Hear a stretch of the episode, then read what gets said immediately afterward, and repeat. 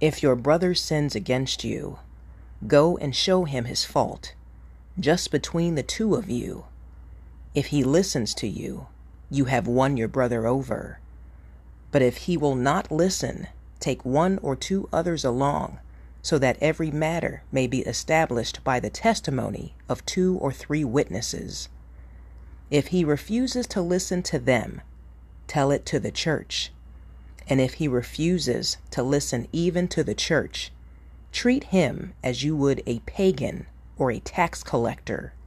I tell you the truth whatever you bind on earth will be bound in heaven, and whatever you loose on earth will be loosed in heaven. Again, I tell you that if two of you on earth agree about anything you ask for, it will be done for you by my Father in heaven.